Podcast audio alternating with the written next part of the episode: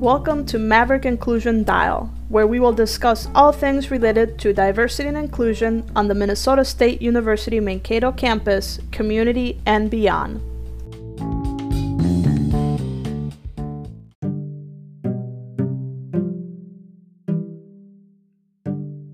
Good morning, good afternoon, good night. Depends where you're listening. This is Ramiro Viñan, and, and now we're starting Maverick Inclusion Dial, your weekly podcast from Diversity and Inclusion at MSU. It's a pleasure to be here, and as well, we have somebody coming back from last week. Uh, Sarah, will you give us a pleasure?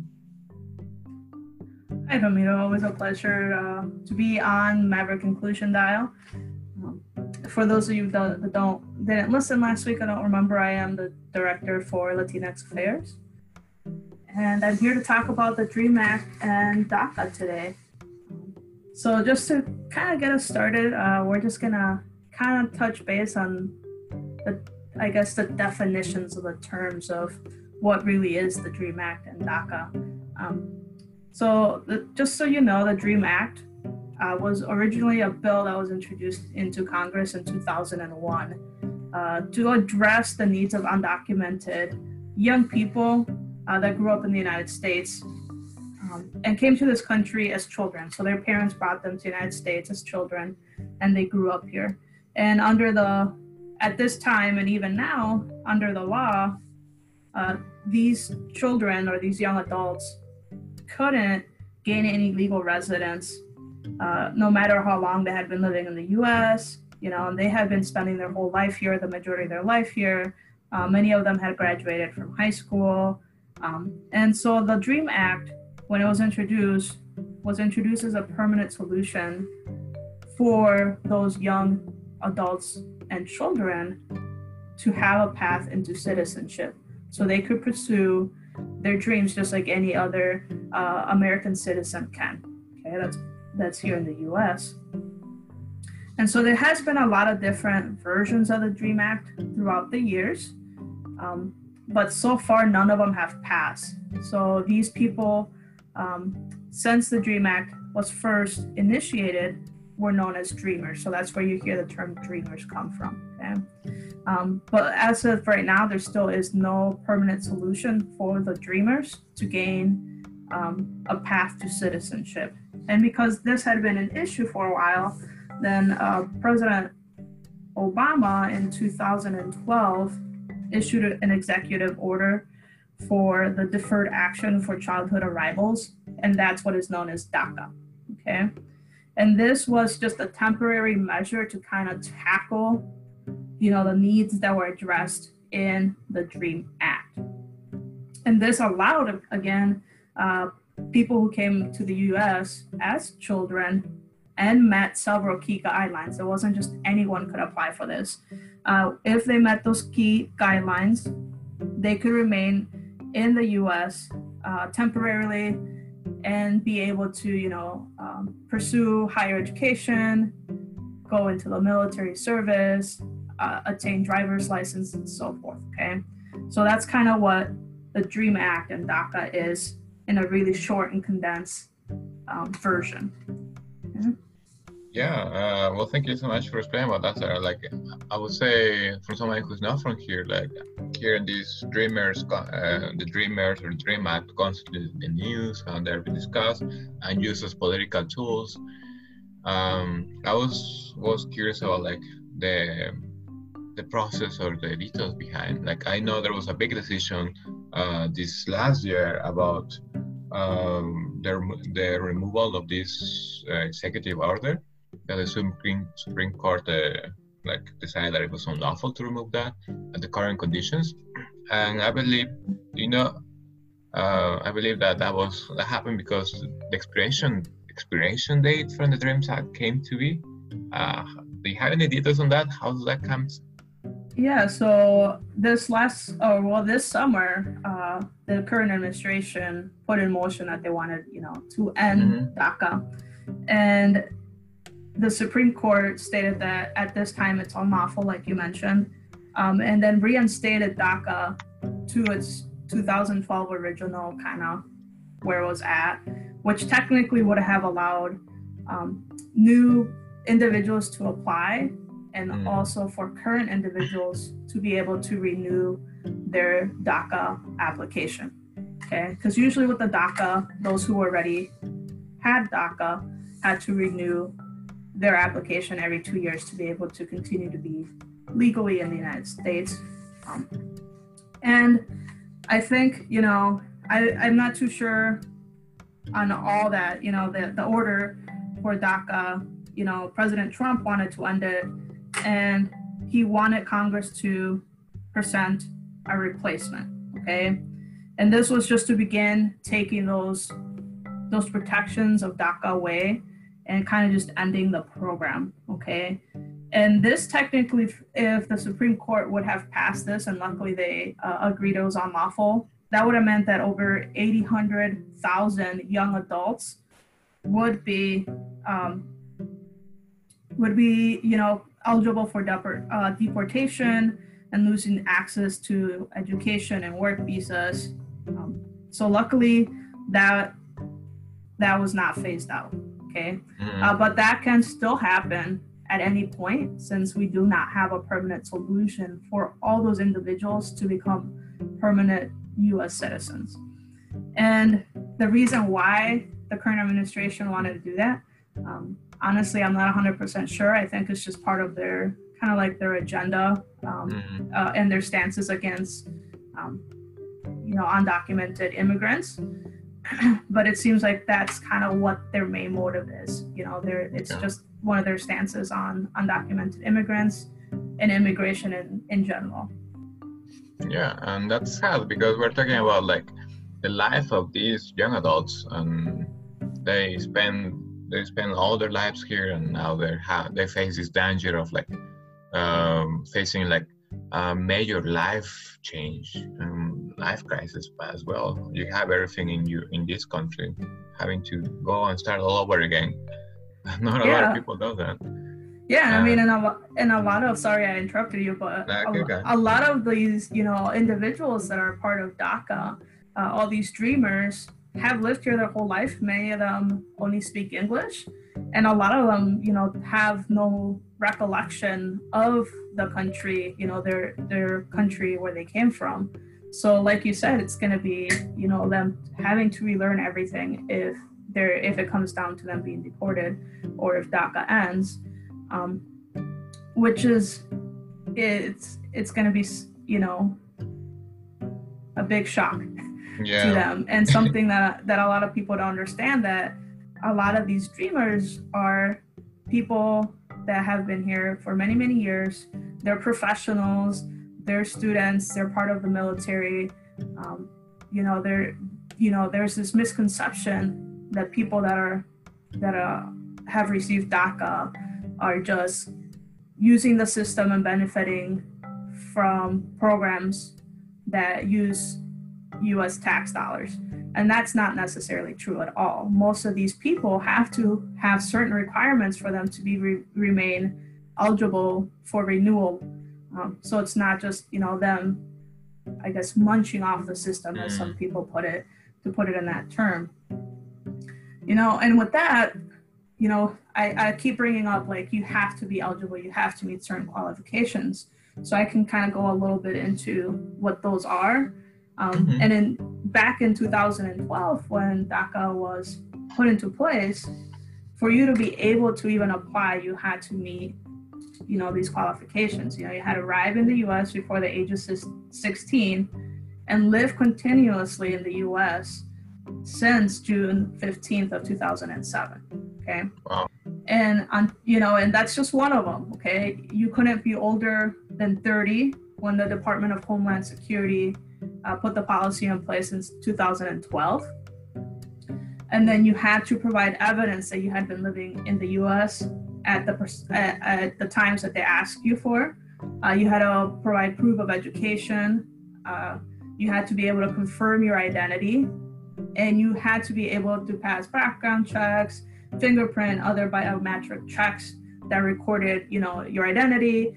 Uh, you also couldn't have like a felony, a certain amount of. Uh, let me see if I can find it here. A couple of different, you know, you had to be lawful here. So no felonies, Uh, you couldn't have like major misdemeanors on there, or um, so it wasn't just like anybody that was undocumented code could apply. Okay.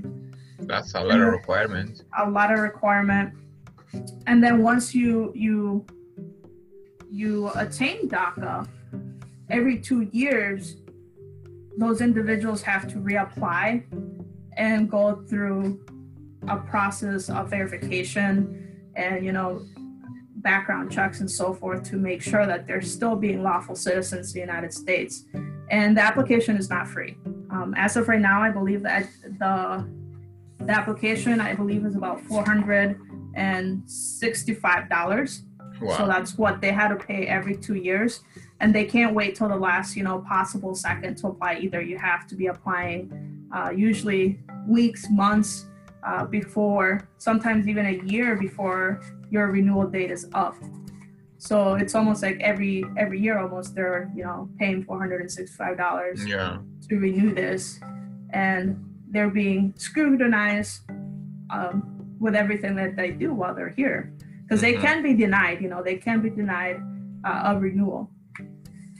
So it's not it's not an easy process. No, it's definitely that's not like that. I feel like working in government doesn't even take that Not- that much requirements. and I was wrong. It's four hundred and ninety five dollars every two years for that renewal. like it's like my rent. yeah So- so you know it's and you know it's expensive and sometimes some of these individuals might be in college um, and might not have the resources for that or they might be working low low wage low wages low paying jobs Mhm. that that might be harder for them to afford or they have to figure out you know maybe i have to buy less groceries this week to be able to afford it or so forth um, Mhm. so it is it is a lengthy process and most of the time too they have to consult lawyers to make sure the process is done correctly so that's an additional amount expense. of yeah it's an additional expense so it's not an easy process and but it gives you know the possibility for for many young adults to pursue their dream here Yeah. and be legally you know educating themselves and so forth Yeah, I'm, I'm quite sure that like that that act like probably like improves so many lives from these these so-called dreamers. Um, uh, do have do we have any good news after this like um, maybe like on categorization of like unlawful by the Supreme Court? Uh, what what happened to the Dream Act now? Um, well, as of right now, it hasn't been canceled, but like I mentioned earlier, it can it can be at any point uh, if the administration that's in power decides to phase it out, uh, they can do it.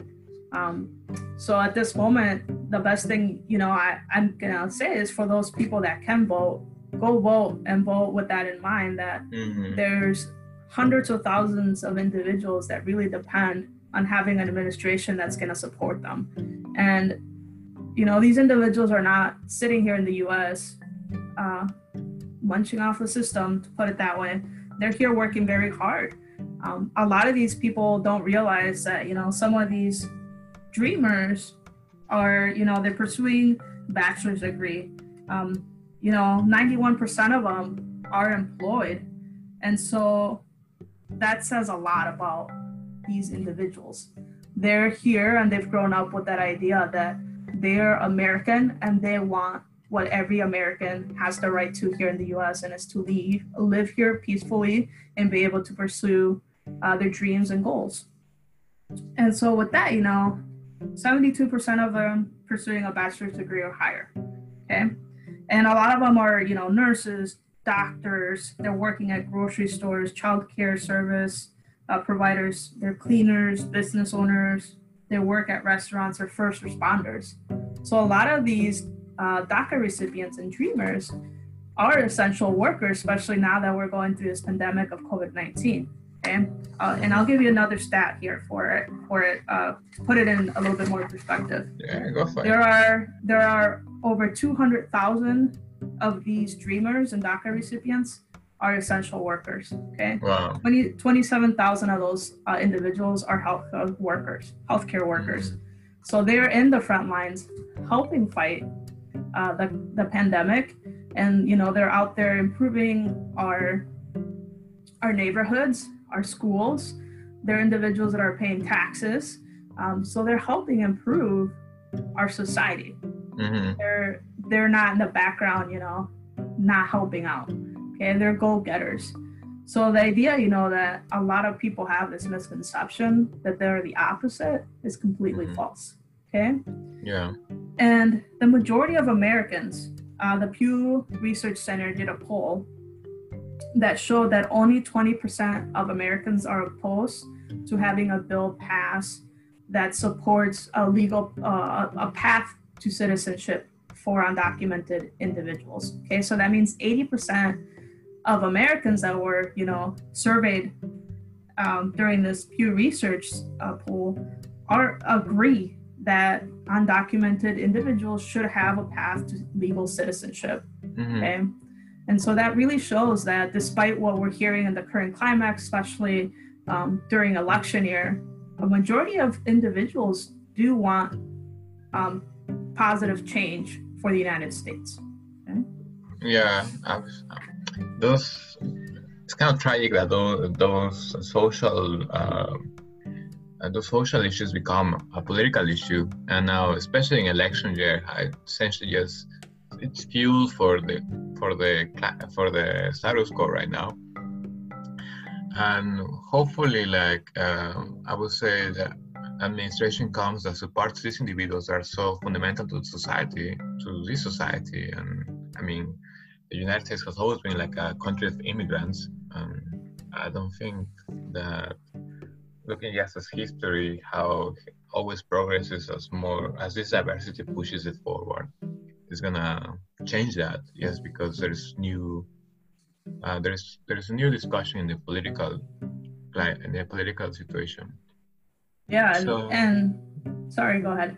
No, I said essentially that's what I was trying to say. Like, and I love how, um, yes, le- learning a little bit more about these issues like clears up so many questions. Like personally, like as you mentioned before, like there's always this uh, uh, misconceptions about like dreamers or like these other social issues that are being discussed right now.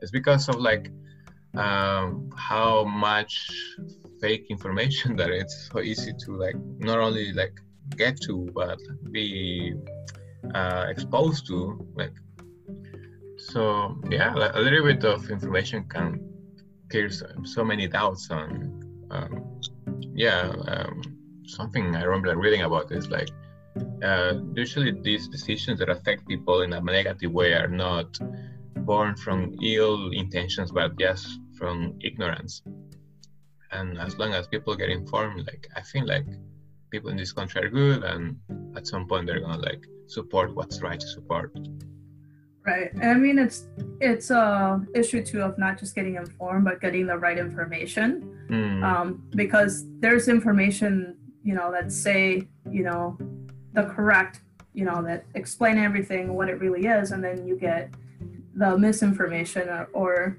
you know what a lot of people call nowadays and what you mentioned as fake news mm, um, and sometimes that misinformation is used to the benefit of whoever's putting it out there you know? Mm, um, and so, yeah, getting information's very easy nowadays, especially in the age of technology.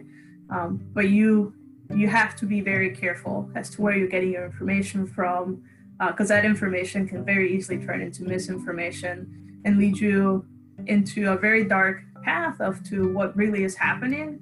Mhm. And that could easily change your mind from you being an individual that's supportive of, you know, the immigration community of the migrant community and the immigrant community and just like the bipoc community in general which is the Mhm. black indigenous and people of color um, so yeah you have to be very careful where you're getting your information and Mhm. like i've mentioned before you know sometimes you can reach out to people and ask those questions people that are you know in those fields that work in those fields you know like here at msu we have the multicultural center and we all host um, cultural events that give you that information.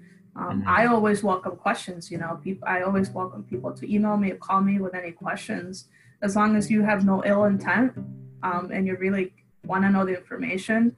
um, I can definitely give you that information and we can talk about it. Conversations open doorways. Mm-hmm. I love that. It's all about like opening conversations and like um, reaching out and being able to ask the questions. Mm-hmm. Essentially, like, yeah, no, keep going, Sarah. I love what yeah. you're saying. Yeah, and I was to say, you know, with conversations too, we have to keep in mind that sometimes um, there's going to be a lot of discomfort, and that's something we really have to learn to be okay with. Because as we're learning, you know, whether you're a person of color or you're uh, a white individual, um, sometimes we learn information that we weren't aware of that seems very hurtful and very personal. Um, and it's okay to feel that way, but you also have to think about, you know, how are we going to deal with this? How can I move forward? And and try not to feel personally attacked, but you have to be comfortable in your discomfort in order for the conversation to move forward and for your learning to move forward as well. So mm-hmm. yes, conversations do open uh, doorways. You know, like I, I said earlier. Yeah, um, I mean, I would say that uh, more that more than discomfort, just being open-minded like oh it's our perspective is so limited and it's important to like uh, in order to catch the real picture it's important to hear from every perspective. So yeah it's definitely important to like uh, reach out and have these conversations. Uh, saying the work they have to put behind being informed because um, it's so easy to get uh, misinformed through like if you're only getting your news from social media or these easier these easier places where you can uh, you can like get informed uh, or try or are attempting to get informed. Uh, sometimes you have to like google stuff or like check out from like reliable reliable sources. And it's even worse in election year where you hear these many issues exploding and you might not know what they're talking about, but uh, there's information out there. There's people out there, like like Sarah mentioned, and resources as well. So yeah, I feel like we're debating a little bit from like our main topic here. Uh, is there anything else and that you will say it's important to keep in mind when we discuss about the Dream Act or DACA or? Yeah. So one thing for sure, you know, I would like to say if you're listening and you're a DACA recipient um, and you have questions, definitely reach out to an immigration lawyer.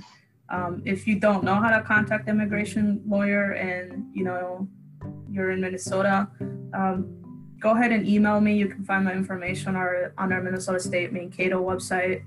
Um, also, you know the Immigration Law Center uh, in Minneapolis and South Dakota um, here in Minnesota and South Dakota, excuse me, um, have really great resources, uh, and they also offer free counseling, immigration counseling to individuals that are low income. So you can look them up on, on online as well, and uh, they do have a Facebook page for those that um, are on Facebook.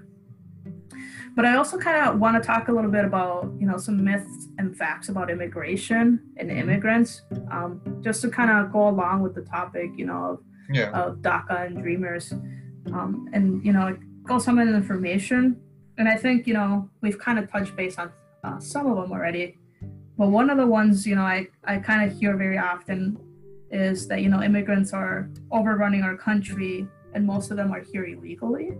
Um, which in reality is not really the truth at all.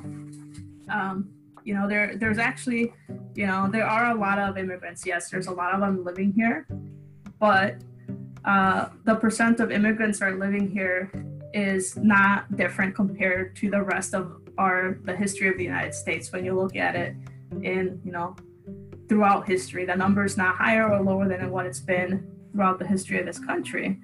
Um, you know, I think the population right now of immigrants is about 13.5%. And, you know, between 1900 and 1930, the immigrant population at that time was between 12 and 15%. So, and it seemed, you know, it had similar occurrences in the 1850s and 1800s. So it's kind of stayed almost at that same amount, you know, between like 12 and 15 percent. So no, the United States is not being run overrun by immigrants, as some people think. And you know, these migrants and immigrants, you know, they're, they're part of the US society uh, and they're helping to build uh, a thriving and diverse country. And, you know, like I have heard growing up here in the US that the US is a melting pot, okay? And that referred to that we're a country of immigrants. So this fear that we're being overrun by immigrants, in my view, is logical because we are defined as the melting pot um, and that we are a country of immigrants. So it's just like an illogical fear that has been put into the minds of the people that live here. Mm-hmm. And then, you know, like more than 60% of immigrants that live here in the United States have lived here for more than 15 years. A lot of them have come to the United States with a legal status. Okay. Mm-hmm. So, what that means is that most of the people that come to the United States have come legally here, you know, whether that been with a visa, a tourist visa, student visa, and then overstayed. Okay. So it's not like they're as many people see it as they're crossing the border. Yeah. and this border is the border between Mexico and the United States. Okay. So not everybody that is considered an immigrant has come here illegally or undocumented. Okay. A lot of them do come legally to the United States. Okay.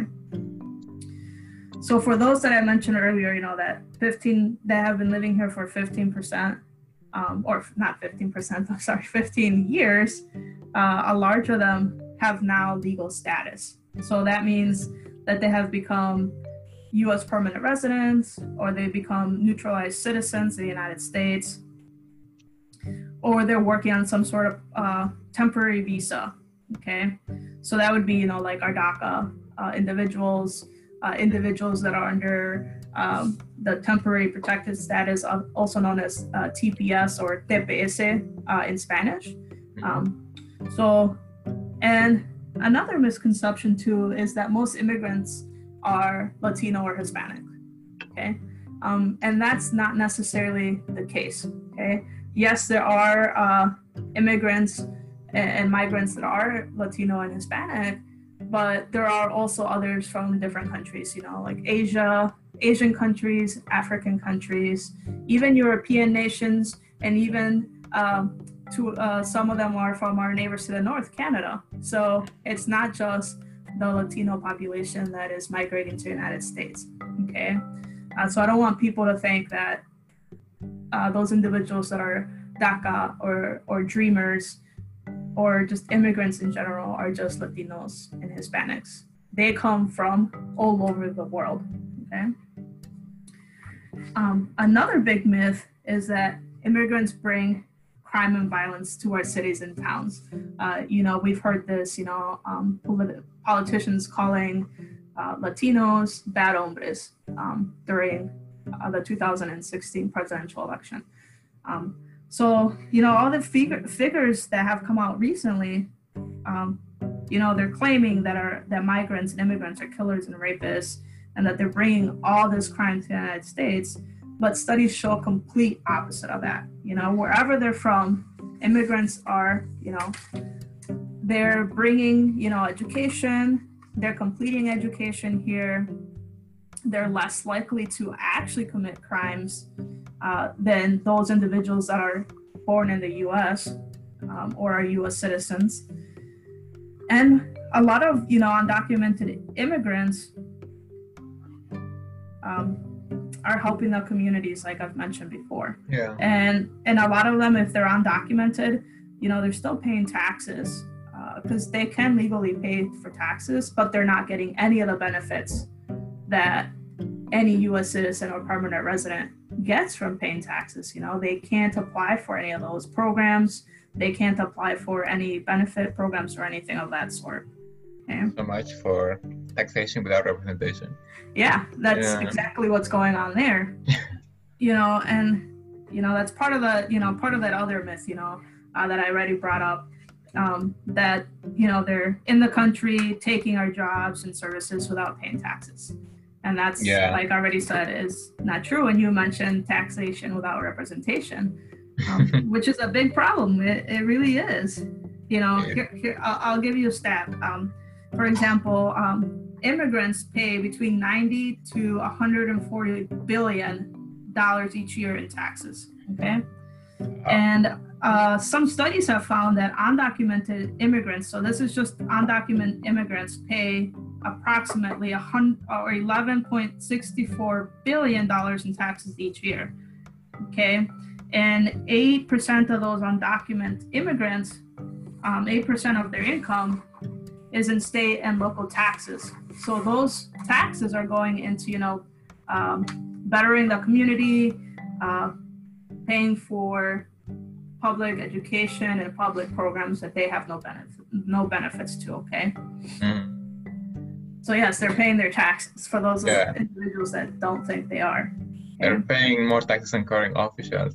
But anyway, I feel like it is um, mind blowing how like important these individuals are to the community, and they're still like persecuted. They're Um, very persecuted. You're very Mhm. correct on that. Yeah.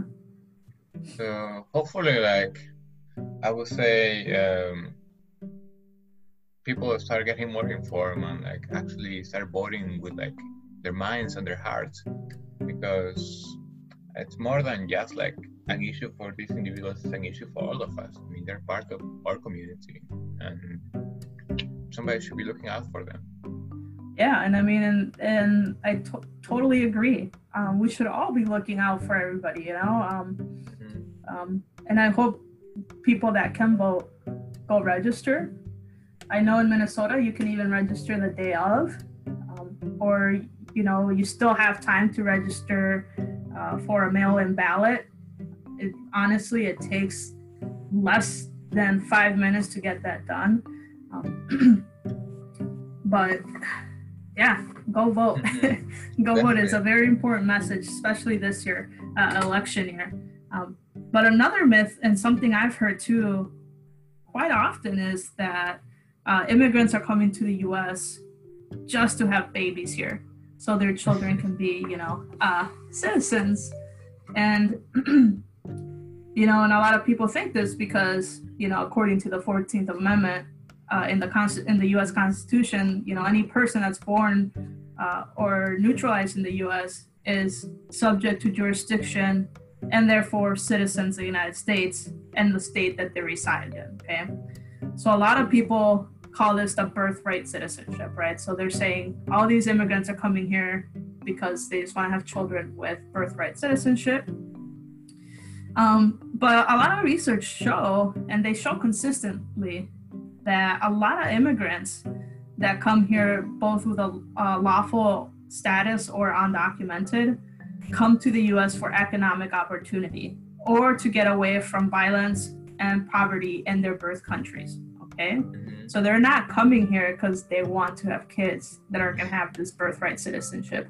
They're coming to better their lives, you know? Yeah. they're coming because there's war, famine, um, or something horrific happening in their countries. You know, majority of people would rather stay in their countries, but when they're in conditions where they can't even live um, a peaceful uh, and happy life, they're gonna look somewhere else.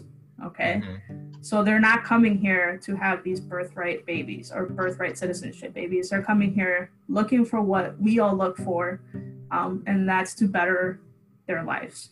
Okay. That is crazy. To be honest, sounds like a lot of work to come here to have a child. I mean, Yeah. uh, I don't think like pregnancy is a pleasant period. Like being in another country that's not your home um, sounds like a lot of a lot of problems.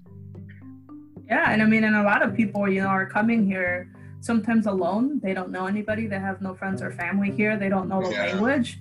So it's it's quite mind blowing to think that individuals are are thinking that, that that's why immigrants are coming to this country. You know. Yeah. Um, And I mean, looking for a better life, that's a human right. We're all, we're all trying to like make a better life for ourselves or our loved ones. It's something that it's across the spectrum. Doesn't matter where you were born or or how you grew up. And essentially, like, of um, this this um, I would say discussion have to like stop being so polarized and just focus on like what's important, which is human lives here. Right. Mm-hmm. Yeah. And I think, yeah, people sometimes view immigrants less than, you know, less than a human, um, which is a big problem and a mindset that I hope people change. And I think some of that change comes from educating yourself, getting to know those people. Because um, sometimes, you know, that's literally the best way to learn about a, another person's culture is being open to getting to know them. Because mm-hmm. if because if you you know keep separating yourself uh, from those individuals in your community, uh, all you're not going to learn anything. If anything, you're going to be uh, creating this false sense of hate in, in some sort of way, you know, this misconception of who they are and why they're here. Uh, yes, they're different, but we shouldn't be scared of other people's differences because those immigrants also see you as different. And a lot of the time, they have to assimilate into the American culture. You know, they have to learn how to live here, they have to learn the English language, uh, and they have to learn, relearn how to navigate in a society and community that is completely foreign to them. Mm. So if anything, they're probably more scared of uh, of being here than you should be of them. So mm. definitely encourage, you know, I would definitely encourage for people to just meet your neighbors, um, get to know individuals from different ethnic backgrounds, um, and you might never know, you might end up having some great friends out of that mm. once you leave your comfort zone. Definitely, like um, just welcome people with open arms, and I mean, you never know uh, where you're gonna where you're gonna run into it and where you're gonna ha- have to ask for help or uh, where you're gonna be able to provide for help. Yeah. ultimately, we're all here, and we're all here trying to like make a better life. So yeah. as well as doing together. Yeah, and I mean, and sometimes too, you you're surprised what you learn. You know, sometimes mm-hmm. these individuals are coming from countries where they're you know they might have been a doctor or they might have been a director at a university and you don't know that until you speak with them so mm-hmm. I, I believe like it will be a pretty cool place to well even for your children right it will be a pretty cool place to grow up like in a diversity in a diverse background where like i mean you essentially like uh, learn so many different perspectives but Oh well, I'm getting too too into it. no worries. Um, but continuing with our some of our myths and facts, um, mm-hmm. another one that you know that that's really popular, or I shouldn't use the word popular that I hear often, um, is that all undocumented immigrants are sneaking across the Mexican border, right? Because there's been a lot of uh, push for building this border at Mexico, um, but for some reason you know that's been the idea that's kind of been pushed uh, in recent society that people are sneaking in through the Mexican border. But a lot of it shows, a lot of you know estimates are showing that one third um, of immigrants and one uh, so they've between one third, excuse me, between one third and one half on undocumented immigrants in the U.S. Uh, have overstayed their their like visitor visa uh, their student and work visas, like I mentioned earlier. So that means that, you know, they have entered through the US lawfully and not necessarily coming through the Mexican border. You know, they could have been coming in on an airplane from somewhere in Europe or somewhere in Asia or Africa or so forth, um, or maybe somewhere in South America as well, Central and so forth. Um, so not necessarily, you know, that's just a misconception that people have is that um, all these individuals are just sneaking in through the Mexican-U.S. border. Mm-hmm. And, and with that, you know, comes the the the myth that we can stop undocumented immigrants by building that wall in the U.S. Mexican border. And you know, like what I mentioned, one third to one half of those undocumented immigrants are not coming through that route; they're coming here legally.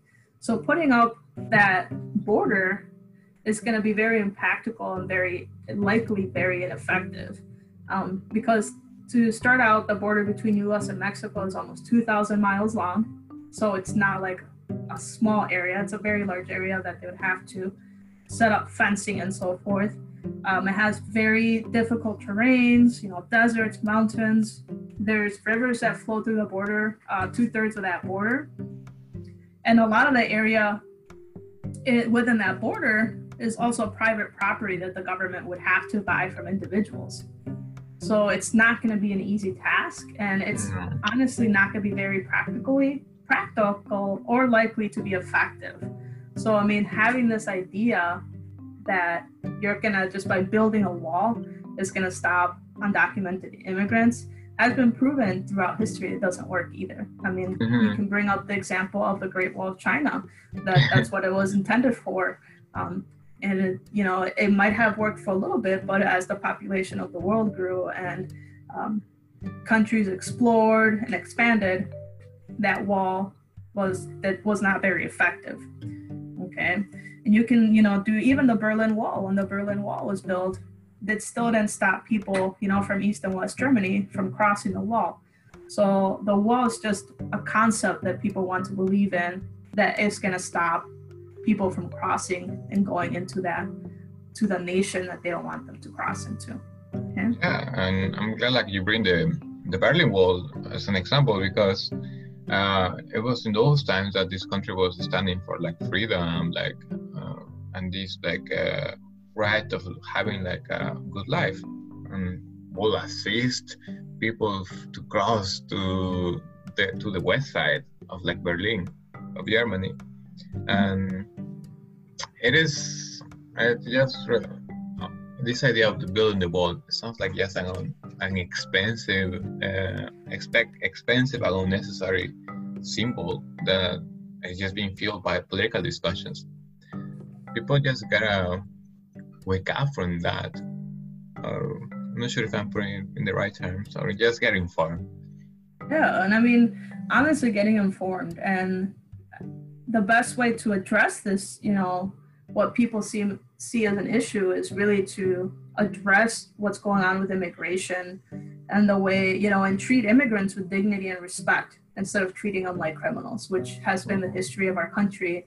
And that's something you can even see now with what's going on at the border with immigrants that are seeking asylum um, and at the ICE detention centers they're not being treated with dignity and respect. They're being treated like criminals.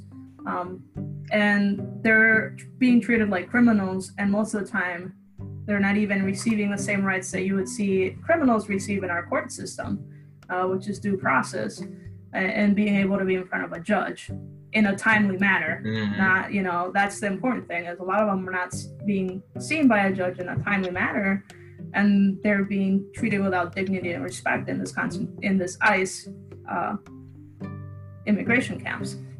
Yeah, let's not even get into those concentration camps. The- No, it I think that would be for a different conversation because that's uh, something in itself where you really need to delve into that. It's very complex uh, problem, and a lot of people have very um, very opposing views and ideas on whether it's correct or not. So. yeah like what like I- i was reading lately that they were like operating on on people that they weren't that were detained there without their consent which is crazy but yeah let's not get into that Yes. right now Yeah, that would be a conversation for a different day, or I think we might hear might be here for a, a couple hours because um, it's a very intense topic. Um, yeah so I don't know. So that's an idea for like next time next topic we can discuss about and you're interested more than welcome to like join us as well yeah, and yeah anything else that you would like to point out about about this uh, I would say right of living for these people this part of this group this important group yeah. So I mean, I'm gonna again do a call for action for everybody that can vote. Uh, go Mhm. register if you are not registered. Um, you know, voting registration honestly takes less than five minutes if you're in Minnesota. Um, if you're listening from outside of Minnesota, you know, look it up. Uh, it's very easy to look up. You can just say, How do I vote in my state? You can put in your state. Uh, you can easily Google it um, and go vote uh, and vote with with your heart and your mind and have some empathy to your neighbors and also for those uh, dreamers you know we're here we're supporting you uh, we're behind you 100% on this fight to get Congress and Senate and get a policy in place that's gonna lead you to a permanent path to citizenship because that's that's what I personally want for all of you because I know that struggle. You know, I um I'm also an immigrant. I wasn't born in the United States, but I have that privilege that I was able to become a U.S. citizen. So I understand that there is a struggle not being able to be uh, a legal citizen of this country. So we're here to support you. Um, and if you need help, if you have questions, reach out. Um, if you're in Minnesota, reach out to the Immigrant Law Center of Minnesota. They do provide, you know, a lot of, they have great resources on their website too uh, that talk a little bit more about DACA and kind of what's going on um, with that right now. Um, if you're looking into reapplying, if you're current, you're a current DACA recipient and you're, you know, you need to reapply, they can help you out as well. And they might be able to provide free or free services if you're low income as well. Okay. Yeah, sounds good. Thank you so much for that. And I would say I would just like to encourage your message too. Like you know, voting is so important. Uh, like hundreds of years, like or more, like having time for this, right? So yeah, definitely both. I believe you can vote right now, right? Yeah, you can do. At least in Minnesota, you can do early voting. Um, so you can look that up online as to where your voting place would be for early voting. If you are, if you requested a mail-in ballot or an absentee ballot, you should have started receiving them in the mail already. If you're in Minnesota, uh, if you're in a different state, um, you'd have to look it up because I don't know that information. But yeah, in Minnesota, you can start doing early voting and requesting a mail-in ballot as well. Mm-hmm.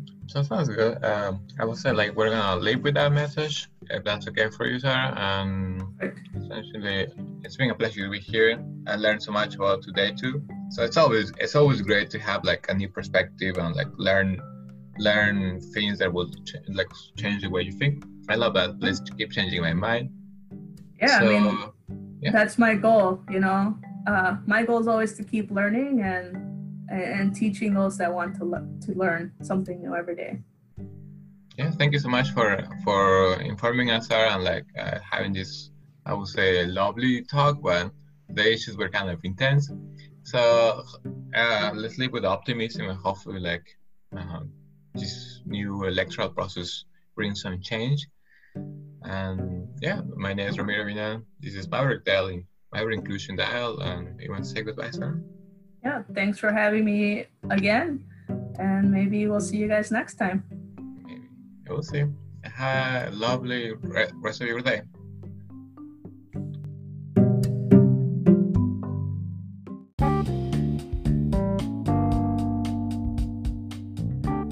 Yeah, thank you so much for for informing us, and like uh, having this, I would say, lovely talk. But the issues were kind of intense. So uh, let's live with optimism and hopefully like uh, this new electoral process brings some change. And yeah, my name is Ramiro Vina. This is Maverick Dial, Maverick Inclusion Dial. And you want to say goodbye, sir? Yeah, thanks for having me again. And maybe we'll see you guys next time. We'll see. Have a lovely rest of your day.